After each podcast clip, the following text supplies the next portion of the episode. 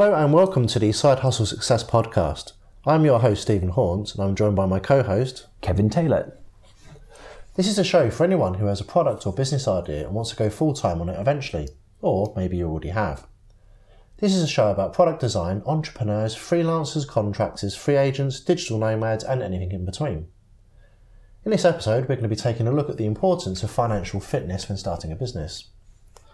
So, how you been keeping, Kevin? Yeah, good. I mean, more of the more of the same stuff. Um, just been. I mean, we, we recently bought one of these um, Apple HomePods. I don't know if you mentioned that you you had one of these speakers, and Yeah, I've got one yeah, just no, over there in I was going to say, don't say. I'm not going to say. Don't- don't say- don't say the trigger It's word, not talking to.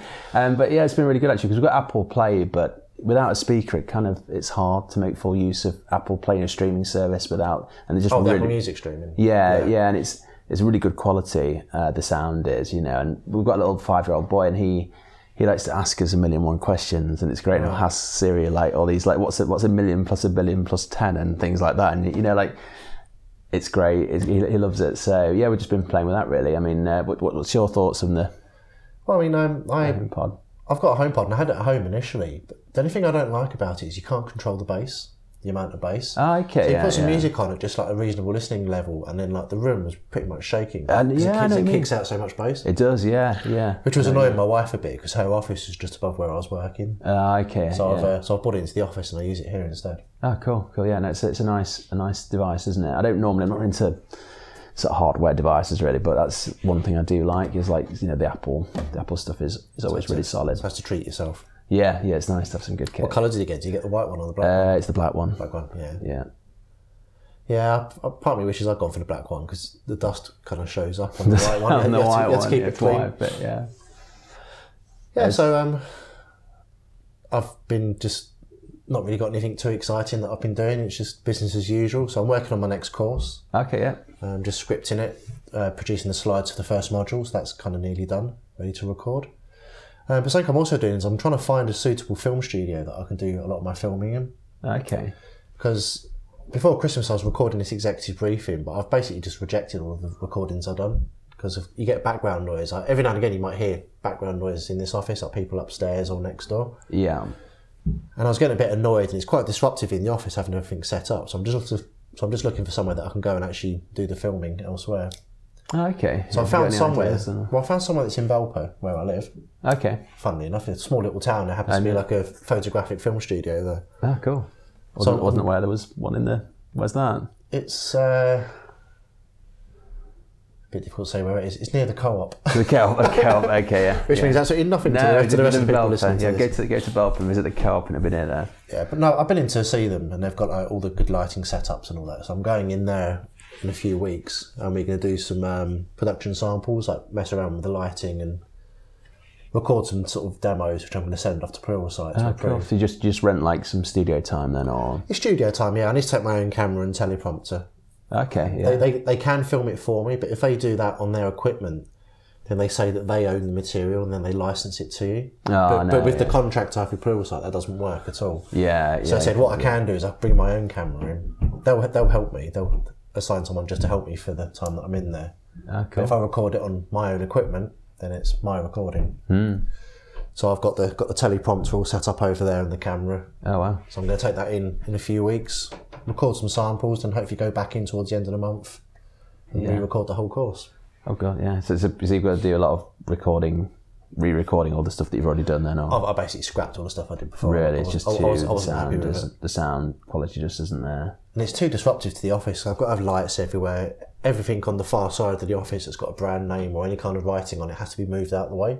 Oh, okay, yeah, That, yeah. They can't have any brand names or anything in view. So it's just disruptive and I can't be bothered. Yeah, yeah, it's probably best to have a dedicated sort of uh, film studio that can. But if the studio works out quite well and it's not that expensive, then I can actually do more of these courses more frequently. But I'll just go there and they'll have everything set up for me. Yeah, yeah, it sounds sounds like a good resource. So yeah, should be good.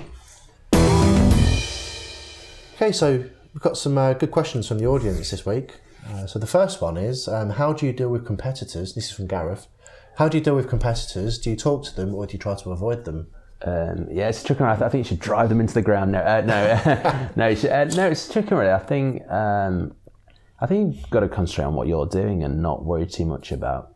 This is my view of it, or my take on it is is sort of look to serve your customers rather than worry about what your competitors are doing. I think sometimes you can get too obsessed with, you know, what your competitors are doing, get too competitive and, and worry too much. And I think you still have to be civil with your competitor. I don't think you should like try and be underhand and and you know and be, specifically be nasty to competitors. You know, they're just trying to do what you're trying to do. You know, Uh, what's your thoughts, Steve? Or Well, it's kind of a bit different what I do compared to what you do. I mean, yours is an actual sort of product that you put out into the marketplace, which you're selling, whereas mine's creating content on a platform. So I guess my competitors are the other authors, but we don't avoid each other. I've made quite good friends with a lot of them. And Yeah, I don't, don't yeah. really see them as competitors. Yeah, I mean, you probably say even if you have a product, your product might be slightly have a slightly different take on what you're doing. You know, it might be slightly different to competitors anyway. So you might not be directly competing anyway. And some, some it's good if you've got competitors. It proves there's a, a market for what Yeah. you're doing as well. You know, if there were no competitors, you might be a little bit concerned. I mean, that might be a good thing because it means you've got less competition. But it might be that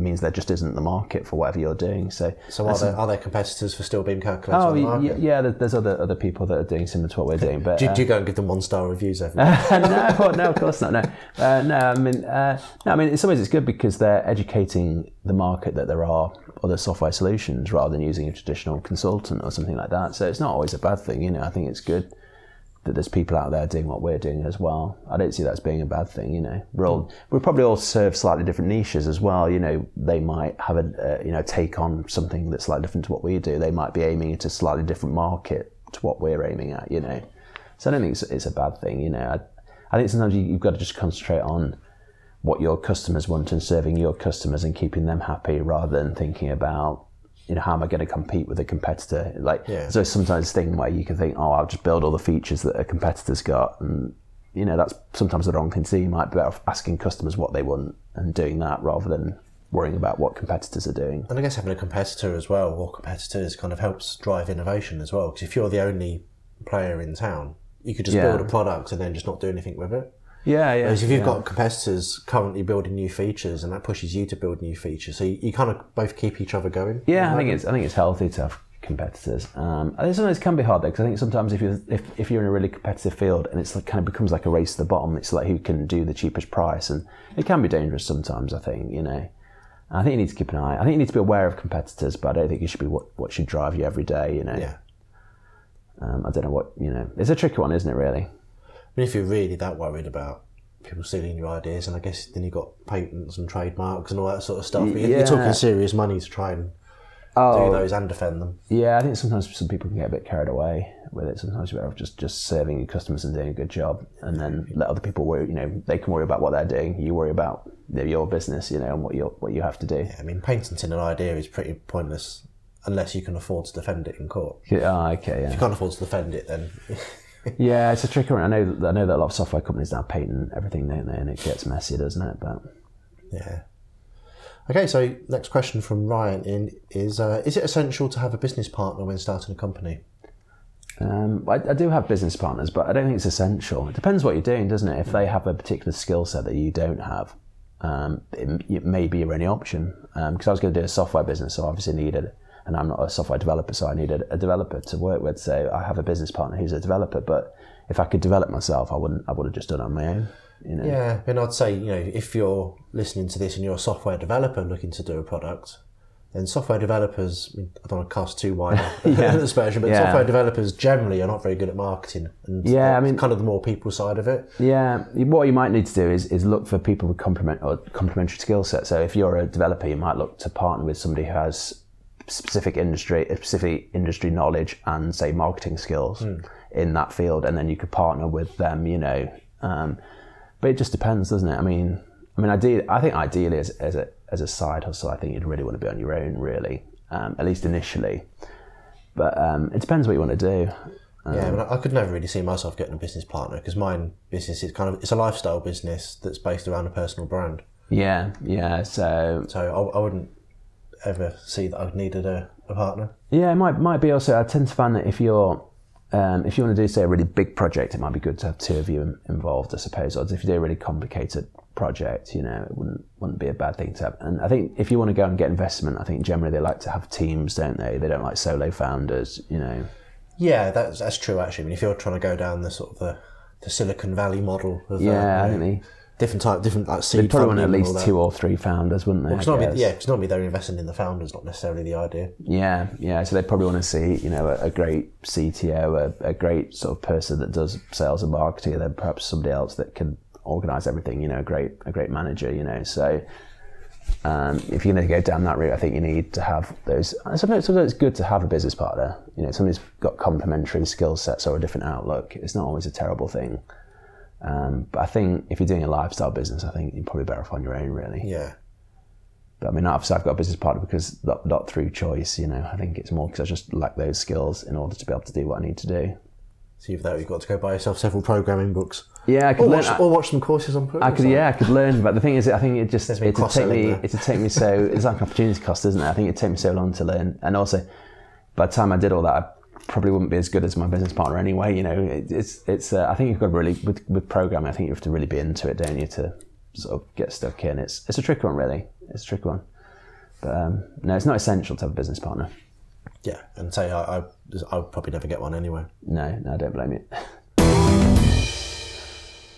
Okay, so for today's topic, then I thought it'd be quite fun to look at financial fitness because a few weeks ago, well, weeks, episodes, months, maybe. Okay, yeah, yeah. Uh, we looked at you know ways of staying healthy, sort of physically and mentally, Mm. starting a business because that can kind of take quite a toll on you. But I thought it'd be quite interesting just to look at some different tips and techniques around financial fitness that you could do either before you start the business and also when you started the business. Yeah, yeah, no, it's always important. To, I think you've got to think about these things. So a lot of these things, we, you know, both me and Kevin haven't necessarily done all of these things. Yeah, we, we had, we had yeah. a good discussion about it before we recorded, but I thought let, let's just work through the list and sort of see what our thoughts are. Yeah, yeah, sure. So the first thing then is kind of before going solo. This is when you're, you know, you're probably still working for someone else. You know that you want to do a business, and you probably thought to yourself, you know, in a year's time, I'm going to pull the plug. I'm going to quit my job, and I'm going to go full time. yeah, So, what's a good idea for things for you to do before that happens? So, the first one I've got here, which is probably kind of an obvious one, but we'll say it anyway, which is create an emergency fund. So, maybe tucking away two to three months worth of living money that you keep in a separate account. Yeah, I think it's good to have that discipline to think about. Obviously, being able to save away a bit of money uh, in case anything goes wrong, but also, you know, to start with your business, there's going to be some kind of risks involved. So it's nice to have a, a pot of money. And I think if you're the sort of person that can do that, I think you, if you're that sort of disciplined, you know, to think ahead, that's that bodes well for running a business as well. I think to be in that kind of mindset, doesn't it? If you're the sort of person where if you've if you've got money in your account and you're likely to just spend it because it's there, it's probably a good idea to get a, one of these separate online accounts and then lock away the card. Yeah, lock away the card. Yeah, yeah. I think you have to have some kind of discipline, don't you? I think if you're the sort of person that can never save any money, um, you know, you, I know it's it's easy for us to say, isn't it? Perhaps we're privileged, but I think you've got to, you know, if you can save some money away, you know, that's that's a, a, a good start. It's just, yeah, because businesses sometimes can be slow to get up and running. So the, la- the last thing you want is the stress of, you know, am I going to be able to pay the rent or the mortgage this month? Yeah. Can I can I feed the kids? Yeah, no, You you've just want to remove that stress away. F- well, that's certainly how I'd look at it anyway. I think you want to de-risk anything. You don't want to, you know, potentially put, you know, uh, your family or your your your house or whatever at risk. You know. Yeah. But um, the next one here, I mean, we we had quite a good chat about this before we started recording. So, I mean, generally, when you're trying to start a business up, and I think we talked about this in the last episode when we was going through some of the books that we discussed Okay, about yeah. the idea of you wanting to earn enough from the business that you can buy back your time from your employer. Yeah, yeah. Uh, but you might not necessarily buy back all of that time. You might you might make enough in your business to maybe cover half of your time. Yeah, yeah. So in that case, you know, you might want to think about instead of going fully in on your business, you might take a part-time job. Yeah, or that's do, or do a little bit of contracting. Yeah, that's what I did. I, I did a um, some contract work um, on premise at a at a company, and I used to do three days a week uh, when I initially started out, and that gave me just a little bit of spare time to work on my own business on the side. So I used to do like three or four days on my own business, then three days working for this company. And I was able to build up some funds. So after six months of working part time, I did go full time on my own things, but it, it definitely helped. I think it softened the blow a little bit. So it, there might be opportunities rather than going full time on your side project is to is to perhaps um, work part time somewhere. I see if there's opportunities. There might actually be opportunities where you currently work to say, can I go on reduced hours or you know at least negotiate that. actually, Yeah, yeah. You could try that, or perhaps you could look to get a contract position, temporary temporary position, or, or perhaps even look for a, a part-time job if the if there are those available. I mean, it was actually my original intention to do um, contracting as well as doing what I'm doing now. I, Okay, I was yeah. going to split between the two, but I just never got around to actually doing got, contracting. got lucky, got lucky, didn't need to, yeah. It's good. I mean, that's quite often the, an option, isn't it? So if you need to go and do contract work, you could do that if you wanted to, you know, um, if you needed the money or whatever, you know. I remember the uh, the last startup I was working at, sort of the last proper job I had before I quit. Um, I mean, I- I've been in touch with the, the guys running it for years before I eventually went to work with them. And Yeah. I know the CTO at one point, he was doing a contract because he turned up at the place that I was working at the time. Okay, yeah, yeah. It's quite bizarre. He kind of tapped me on the shoulder and I turned around and was like, what are you doing here? But what, what he was actually doing was he was doing, I think he was doing three days a week contracting at that company. okay, yeah, And then just to bring some money in while you're trying to get the other company started. Mm, yeah, yeah. So yeah, that's that's a good thing to do. Maybe consider part time. Yeah, I mean, the, the other thing is, I think I don't know if you obviously I have a, at the time when I started, I had a partner that worked, and my wife she she worked, so that was that covered some of the costs of the house as as well. Actually, yeah. I mean, if you are, if you have got a partner or married or, or whatever your status Yeah, if you've got somebody if, you, else if you've got that second bringing income revenue coming in, into your family or, or whatever, that, that that can help as well. absolutely. So another thing then is about either paying off or trying to significantly reduce any debts that you've got. Yeah, yeah, especially, you know, isn't it? I mean, certainly when I was younger, I was a fairly typical person in my twenties. You know, I had I had credit card debt and student loan debt and all that sort of stuff. Yeah. But I actually put, made quite a conscious effort to try and reduce those. Okay. And the way I did it is initially I consolidated all my debts together by taking out another loan to pay off those loans. yeah. But I, but the loan I took actually went onto a much lower interest rate, Yeah. spread yeah. out over think, longer, so that I could.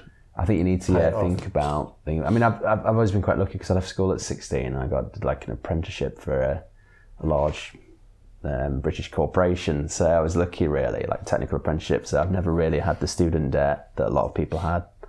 Um, so I've been quite fortunate in that respect.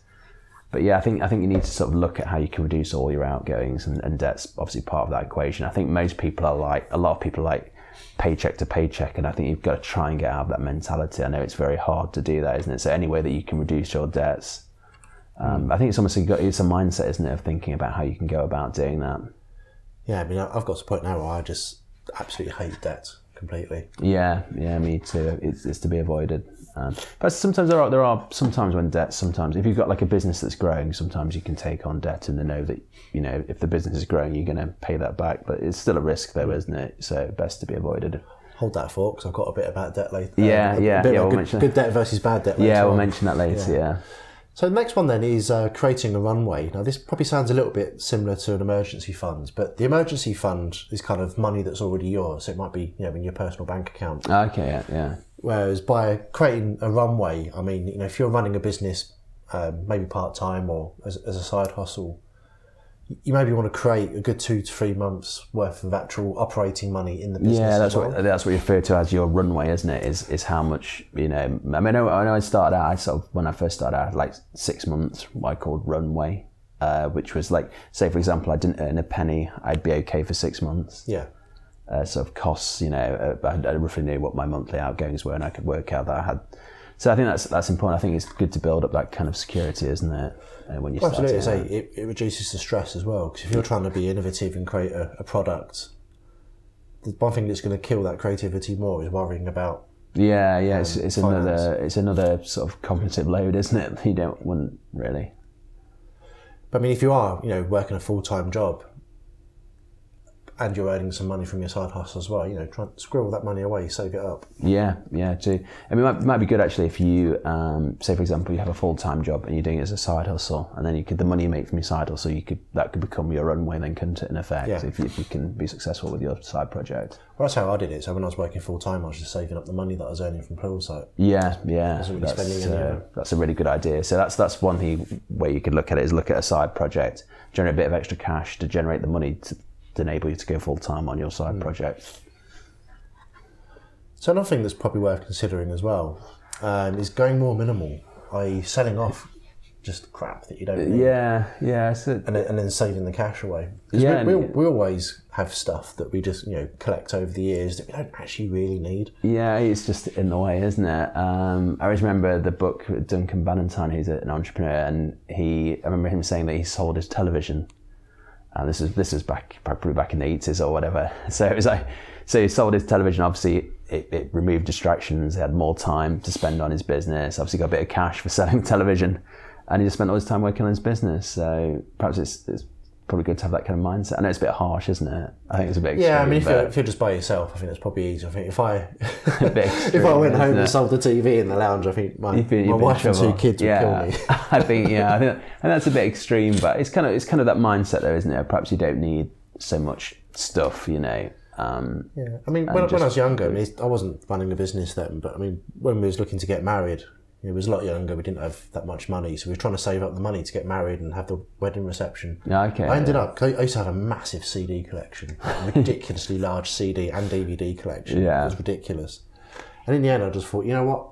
Most of these DVDs, I'm never going to watch again. I don't need them. yeah. So I yeah. sold. I sold vast majority of it on Amazon Marketplace, Okay, and yeah. I made back enough on that to actually pay for the um, reception, wedding reception. Wow. hotel. Okay. Yeah. So a big chunk of change then. Yeah, I'm guessing. So similar mentality, you could maybe sell off a load of stuff that you don't really need because you could then put it into your business or Yeah. have it as part of your emergency fund. Yeah, no, sure. If you if you can do that, yeah, anything that you could uh, that you could sell to, to raise some money. I can just imagine people writing in now saying, "I will never sell my comic collection." Okay. Well, no. If, if it's something that's meaningful to you, you know, keep it by all means. It's just it's perhaps if it's something that you don't use, you know, and then it's it's just wasteful, then, isn't it? I suppose. Yeah, absolutely. So another technique then, or tip, is treating your personal finances like business finances. So you know, when you run a business, you always have this, you always have this level of scrutiny over what you're doing. So you've got invoices coming in, you've got things going out. You know, have I got more going out? Have I got coming in? You, you, well, I, I do anyway. I, I keep Yeah. quite a tight control over what's what's happening. I, yeah, I know. Perhaps you don't have the same discipline in your personal finances as you do in your business finances. I know what you're saying. You should you should have some kind of that professionalism in your personal. I'm, treat, I'm- treat, treat it like a business. I mean, my wife. Uh, I mean, I, I, I must admit, I'm when it comes to the personal finances side, I'm not that strict on it. Whereas Yeah. my wife, my wife's got spreadsheets and graphs and charts. yeah, I'm. I'm not mega organised, but obviously enough to to be proficient. But yeah, it is a tricky one. Yeah. But it's that, as you mentioned before, it's like, like trying to get out of the mentality of living paycheck to paycheck. Yeah, I think I think you've got to sort of break out to the next level of wealth, isn't it? Where you're not living from paycheck to pay. If you can, and sometimes it's a good way to have a side. Sometimes it money solves all problems. If you have money coming in, that solves a lot of these problems, doesn't it? About not having enough money. If you've got a side project that can generate a bit of extra cash, that might help you build up your runway. It might solve a lot of the cash problems that you have. You know. Um, of living paycheck to paycheck and, and bad debt. If you can get extra money, and you can probably clear your debt, you know, and et cetera, et cetera. So you've got to Yeah. it's not just saving money; it's making money as well. That's important I as think well. there's a bit of a stigma around sort of people who run businesses because I think people just assume. I mean, I've, I've heard people say this, which is why I'm bringing it up. Is people kind of assume that people want to start businesses are just basically greedy and just want to get stinking, filthy rich. Now, I'm sure some people, there are people out there. yeah, I'm sure that's some people like that. Yeah, But it's just, just what you said just made me think of this. It's like, you know, sometimes it's, it's about earning enough to remove some of like, a lot of the necessary problems or unnecessary problems Yeah. money so that you're comfortable. Yeah, And then yeah. that buys you freedom. And you, and you don't need a ridiculous amount of money to do that. no, no, not at all. No, You just no. need enough money coming in to cover your expenses and enough money in buffer to. Yeah, I think that's fair. What most people want in life. I don't think people. I don't know. Perhaps some people do want to be filthy rich, but I think most people just want to be comfortable, don't they, and have some kind of level of freedom and comfort. There was a, a study I read, and for the life of me, I cannot remember where it is. I'm going to have to try and dig it out. Yeah. It was talking about how much money you'd need to earn in a job. I think this this is this is aimed around software development. Okay, That's kind of what yeah. my background is. But it's like, you know, what is the number that a person would need to earn where money is no longer the thing that they're striving for? I've got a feeling it's something like eighty thousand dollars or something like that. It's about it's about forty five thousand pounds. So Was it? Yeah. probably around that ballpark. I think I think they reach a point where once you earn any extra money, it doesn't really gain you that much extra freedom. Yeah, or- it- or it's kind of interesting because it was saying about you know because when you you know you're first starting out and you may be on a lower salary, you know the thing that you really want is that pay rise, the pay Yeah, rise, the pay yeah, rise, the yeah. bonus. But when you hit a certain point, it's like, well, you know, I'm not going to turn down a pay rise, but it's not it's not the thing that's driving me. The things that may be driving me are. You know, does the company offer a good training package, and does it offer other benefits? Yeah, of t- tend to find I tend to find that most people aren't driven by money. Actually, I think there's I've, somebody's told me there was a study about where they actually earning more money is a disincentive. Have you heard that. Somebody was telling me this. I don't know. There must be a study out there somewhere. about this, you know, and it's more other things that people want, you know, fulfillment and they want to do something hmm. worthwhile and, and, and those kind of things rather than Bugging necessarily me that. that I can't remember what that study was. I mean, obviously, it's up to a certain point. Obviously, you need to earn. Once you get to a certain level, you know, I think if you're on the breadline, I think obviously to be off the breadline would be a massive deal. But once you reach that point of being comfortable, you know, any extra money isn't really going to gain you any I think it can be dangerous if you're very well paid or overpaid for the role that you're doing. That can be kind of dangerous as well because that, that lulls you into a false sense of security. I've seen some developers who may be, say a senior developer level, and a typical Yeah. salary for that might be say forty to forty-five thousand on average. Okay, yeah. But some people in that position doing that role for some companies might end up being on 65, 70,000. Okay, yeah, yeah. So they're massively overpaid as a full-time employee for that kind of bracket Oh, across, a across the job, country. yeah, yeah. So if they lose that job, they're not going to go back onto that salary necessarily. They're going to go back to the the standard banding. Yeah, the lower salary, yeah. Yeah, that can be dangerous, I suppose, can't it? Um, So was it you're saying about the uh, end of jobs being lulled into that full sense of security? oh, yeah, yeah. the yeah. turkeys voting for Christmas. Yeah, it can be tricky. I think you do have to be careful, don't you? Or, or perhaps be aware of what's happening in the world. Yeah. But we've digressed. What the thing we was talking about is, you know, treat your personal finances like business finances. You know, keep an eye on your outgoings. Like, you know, how much money are you spending at Starbucks? Yeah, too much If, if, you look at if you look at your bank statements and it looks like you're spending, you know, hundred pounds a month on coffee. Yeah. I try, I maybe try that's not to laugh because it's probably me. probably more that you, is it? Yeah, that's me, yeah. Oh, I'm not too keen on Starbucks. No, me neither. Give me a Costa Coffee any day. Costa Coffee any day. Yeah, me too. Okay, so the last one I got here on the bit, you know, be- before you go solo, Okay, yeah, yeah. is uh, is study, study, study. So when you're forming a business, no matter what country you're in, you really need to study about the finances of how a business works. So every country has different laws around tax, yeah. how much you have to pay, and what, what you can deduct and what you can't deduct. So you really need to kind of learn that because Yeah, I think you need to be aware, don't you, of what your I think you, what your tax liabilities are going to be. Um, you know how how much tax you like to pay. Because the problem is a lot of people do this is where they start a business and then they get to the end of the financial year and they don't have the tax to cover the tax bill. Um, I know there's different rules in different countries and when you pay tax, etc. So you kind of have to be aware of what's happening. You know. Um, I mean, there are like sort of professionals that will help you with that, you know, like accountants, etc. yeah, accountants are very good for that. Yeah, it would help you with that kind of stuff. And generally, when you sign up with an accountant, they'll give you lots of advice anyway. Yeah, it might be worth talking. I think talking to other people, the small business owners or people that are doing what you're doing as well. They'll probably give you some useful tips as well. So, Actually, net- networking with small business owners is a very good thing to do. It's like what we were saying about the co-working space where we both met. There's lots of people there running small businesses yeah, yeah. that you can just go and chat to. Also, the good thing is if you if you are doing it as a side hustle, um, as a side project, and you're working full time, you can kind of learn as you go a little bit. You know, Yeah. which might be a little bit more relaxed. You know, you, so you can do that as well um, and find out what you know what the rules are. The bit that scared me the most was just the whole idea of creating a limited company because it felt very, it felt very grandiose. It's like this is this this legal entity. director. It just sounded very very scary. It is a little bit because like once you're a company director, you can uh, like sign for passports and things, then can't you? And Can it? Yeah, yeah, your company director and things like that. It gives you certain powers, or not powers, but you know, powers, secret powers.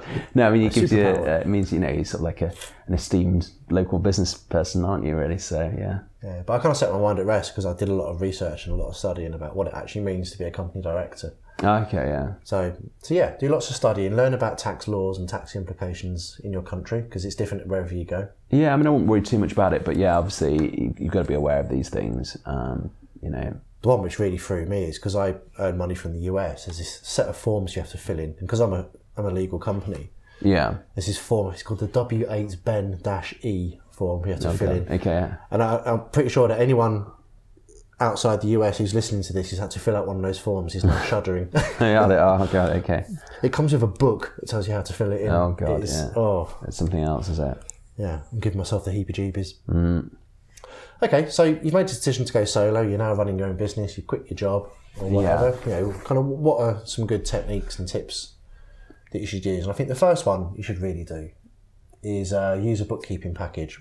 Yeah, yeah. I think I've mentioned. I think we've, I put a little note. here. I mean, I, when I first started out, I was a bit lazy, really, so I just hired a, a bookkeeper to deal with my bookkeeping. But I think that's just because I didn't have the patience to sit and use a, a package. But that was back in the day. I think now they're better packages now than like Xero and that weren't available. I just have like, these sort images of like Ebenezer Scrooge sitting there like, with a massive book and a quill. uh, quill, yeah, bookkeeper, yeah. I've got somebody called Maureen. She comes and helps out with my books, but um, it's probably. I think you probably are better doing it yourself if you can. You know, I, Bookkeeping's not that hard. I mean, I use there's a package called Xero X E R O which I use, but there's there's there's, there's more than that. There's um, the FreshBooks, I think, is another one. I think Quicken Loans. yeah, there's, or I think there's so Books, much. The technology is so much better now, isn't it? You know, linking to bank accounts and what you can do with receipts and Well, this, this is the thing I like about it. So you link it to your bank account or bank accounts. yeah, You know, whenever a transaction happens in the account, you know, an entry appears in the bookkeeping package. Mm. With Xero, for example, you can set up rules. Okay, yeah, yeah. So you could say, like, you know, if um, you have um, train tickets from the train station, well, you auto- automatically file that under national travel. okay, yeah, yeah. Yeah, if you're buying airport tickets from EasyJet or wherever, it'll automatically tag that under international travel, Yeah, it things like that. So I, I probably spend five minutes a day, literally looking at Xero and just making sure everything's tagged right, and then that is it. Then at the end of the year, I go into the Xero and I'll just say generate management reports. Okay, yeah. It generates, you know, um, profit and loss statements, balance Yeah, I think I think the technology. I mean, I wouldn't uh, I wouldn't use a bookkeeper now if I was starting today. I think the technology is so much better now than it was when I started like eleven years ago. Um, I mean, you don't. It's not a full time bookkeeper, is it? You have. oh no, no, they just come in so many days a year. You know, so it's not it's not that it's not that bad really. It might be an option for some people if you really just don't like bookkeeping or, or being organised. The other thing that's good with it as well is, um, I, I presume the other packages that you do is, but Xero certainly does, is you can assign people access to the um, bookkeeping. Oh, okay, yeah, yeah. So my accountant has read-only access into Xero. So if I'm asking him any questions, he can just log in and kind of see what's going on, Oh, okay, yeah, which is really handy. Yeah, that's that's that's good. Yeah. But then on top of that, so I, I think you know you should do the bookkeeping yourself, but use a package like Xero. But the other bit of advice is really you should get an accountant. Yeah, yeah. Uh, Uh, you, you can use these like online accounting companies. Personally, I use a, an old-fashioned bricks and mortar. bricks yeah, and mortar yeah, person I go and too. because I kind of treat them a bit like a partner in a way. Not a partner, but you know, I've, I've built up a relationship with my accountant over the last so many you know years, Yeah. so that I can go in and just talk to him whenever, and he gives me loads of advice. And even though it costs me an amount of money each year, I, I consider his services to be free Oh, okay, yeah. because he yeah, saves they, me they cover way more costs. each year than what I pay him, Yeah. which is what you have an accountant for. Well, it's, yeah, I'm, I'm not so convinced by my accountant to be honest, but I, I think um, yeah, a good accountant should should cover their costs, shouldn't they? Really, or they, you know, in terms of being efficient with your with your taxes, etc. Um, Plus, he fills out all the scary tax forms and submits them for me as well, yeah. is something I do want to do. yeah, it's, I think I find it quite stressful actually. It's just, it, I think it, it the the system always sounds overly complicated, doesn't it? And I, I find it all quite scary, you know. So it's good to have somebody on your, you know, helping you out along that process. So I think it's yeah, it's a good idea to get an accountant from the start. I mean, I now have my accountant. He runs payroll for me as well. And I'm Yeah, the only I do, empl- I'm. I'm the only employee, but he, you know, I get a, a pay slip each month, Yeah, I do. Yeah, I do that as well. so I know how much I'm do paying myself. He, he sorts out all the national insurance calculations for me, which is, yeah, if you're UK based, you'll be familiar with national Yeah, insurance. yeah, for sure. Yeah. So yeah, always get an accountant because generally they're going to save you more than, uh, than, what they you're paying for them. yeah. Another technique, and I'm very big on this, is provisioning tax. And what I mean by that is, say you know you clear an invoice for I don't know, ten thousand pounds. Okay, yeah. If I if I get an invoice into my bank or an invoice that's paid into my bank account, I immediately get a percentage of that, and I move it into another account. Yeah, we, we don't. We, we, what we do is we set aside a percentage, so we know that we're always got enough to cover the tax bill. Yeah, I, I just physically move it out of the way. So when, when it Um, comes to the end of the year, I know that I've got an account that's going to have a pot of money in there, and it always covers my tax bill, and I've Yeah. got, got a bit left over as What well. What we do is we work out a percentage and we just take out the dividends. Hmm. So and then we leave in the tax money, but we always leave in a little bit spare, if you know what I mean. There's always a little bit extra in.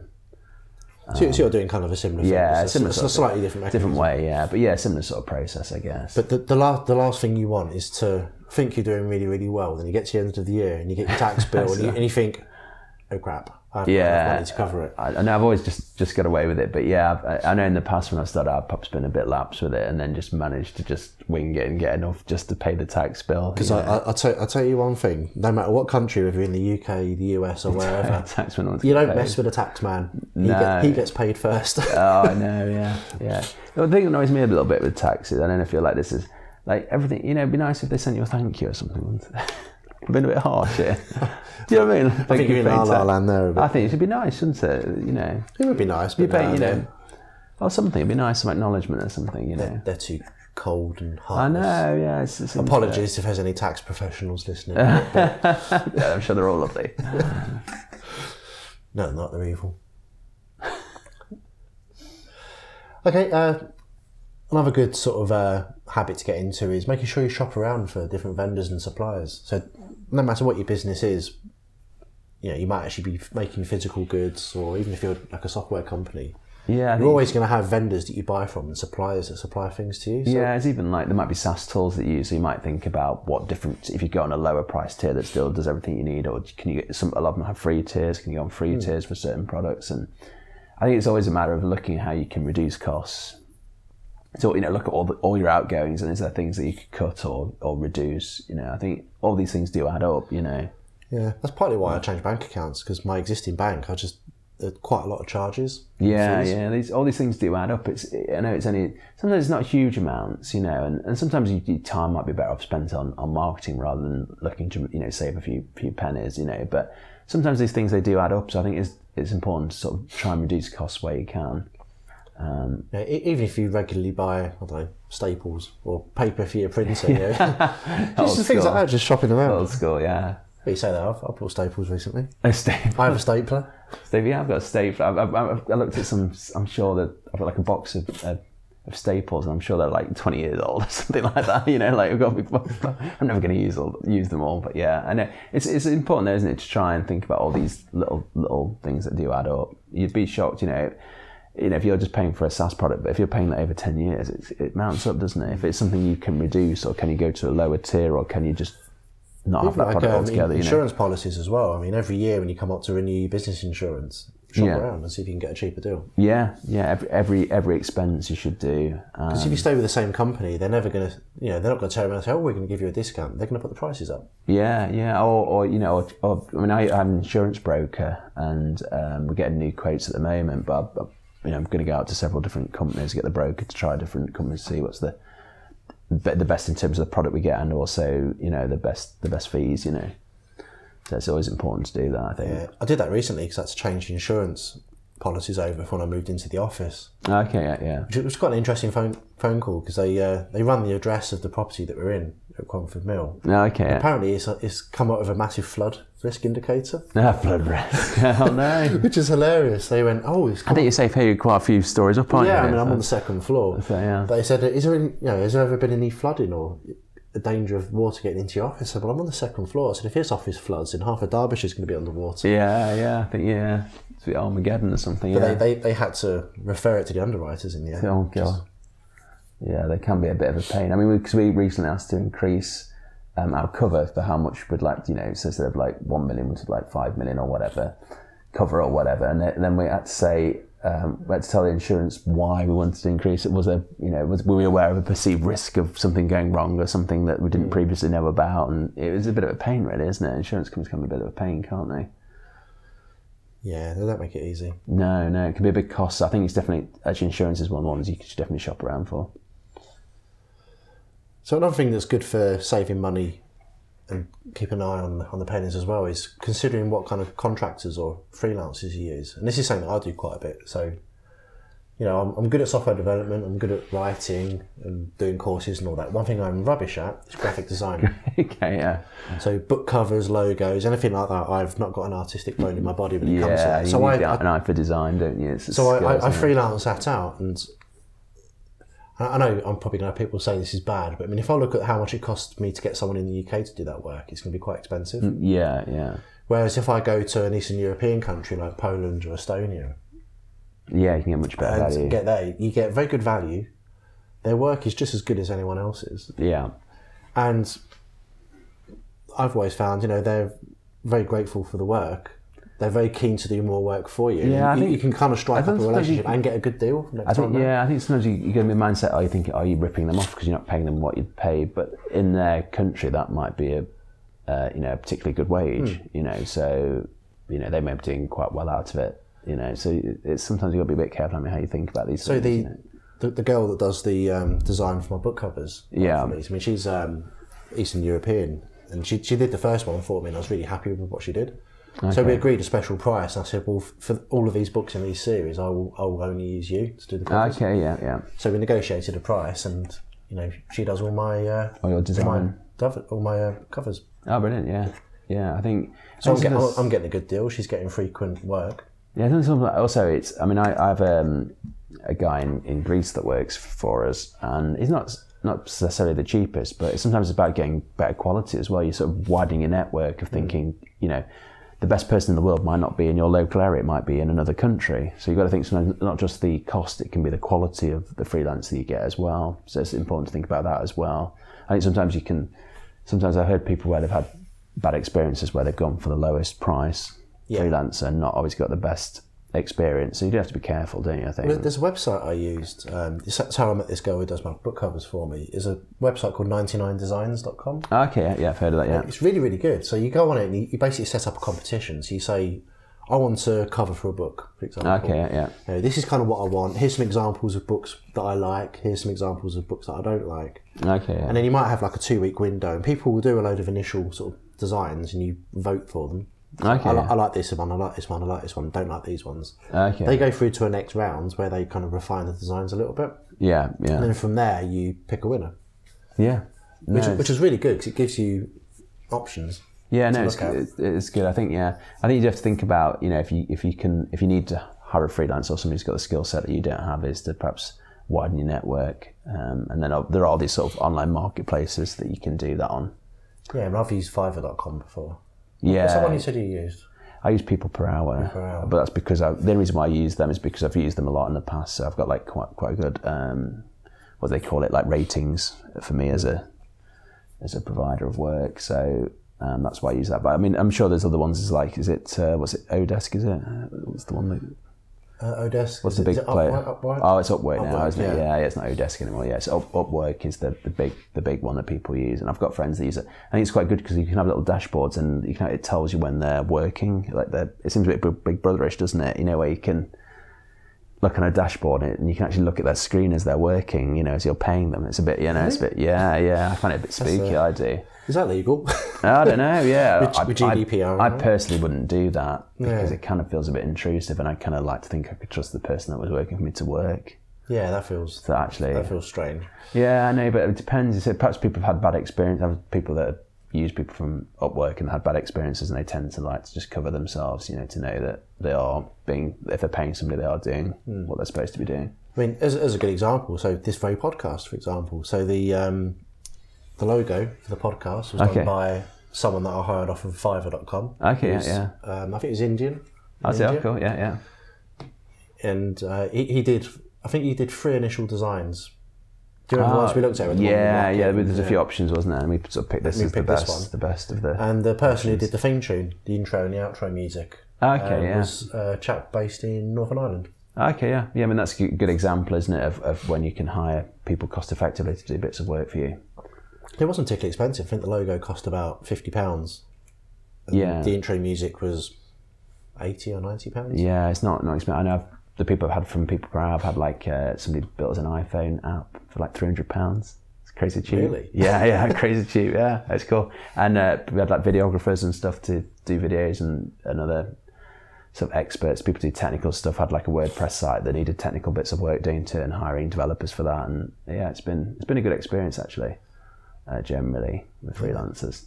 So, I guess what we to sum that up then, consider freelancers to do the work that you can't do, but shop around. Yeah, shop around and get try and get deal. the, the best price and the best quality work.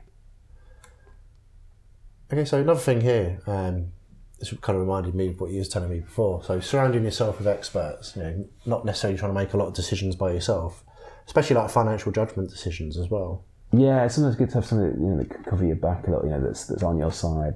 Uh, If there's you know if there's somebody that you can ask, you know, if you've got like a mentor or uh, mastermind group or, or Jedi Council, as you prefer to call it. Uh, that's the new the new Yeah, term, well, isn't I, was, it? I was doing a bit of research on it because I know because you're part of a mastermind yeah, I'm part of that, and I find it really useful. It's But, but, but apparently beneficial. the uh, mastermind group isn't isn't isn't the in term anymore. Is it? It's No, Jedi okay. Council. That's, Jedi what the, that's what the kids are calling it these days. Yeah, we're gonna have to rename our mastermind to Jedi. I- I've never really been happy with the term. It's it's not. It's just an absence of any other better name, we, we use it, and it's kind of commonly understood by everybody. who, who would be Yoda in your group then? I don't know. I don't know.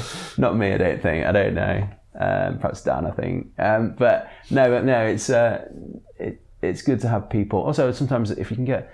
Sometimes I, mean, I had a guy who's like a mentor as well. That was quite quite a good experience, you know, or, or can be. It depends who you get. You know, somebody who's got experience, you can ask questions to, or, or perhaps like I mean, sometimes you, you're, you're always kind of networking a bit. If you go to like network events, try and network with people. Try and find people that who have done what you want to do, and then you can ask questions. Who they'll have lots of it. Sort of, there'll be people out there that'll be willing to help. There's always like, you know, if somebody came to me and said I need help with something, I'd always try and help them out.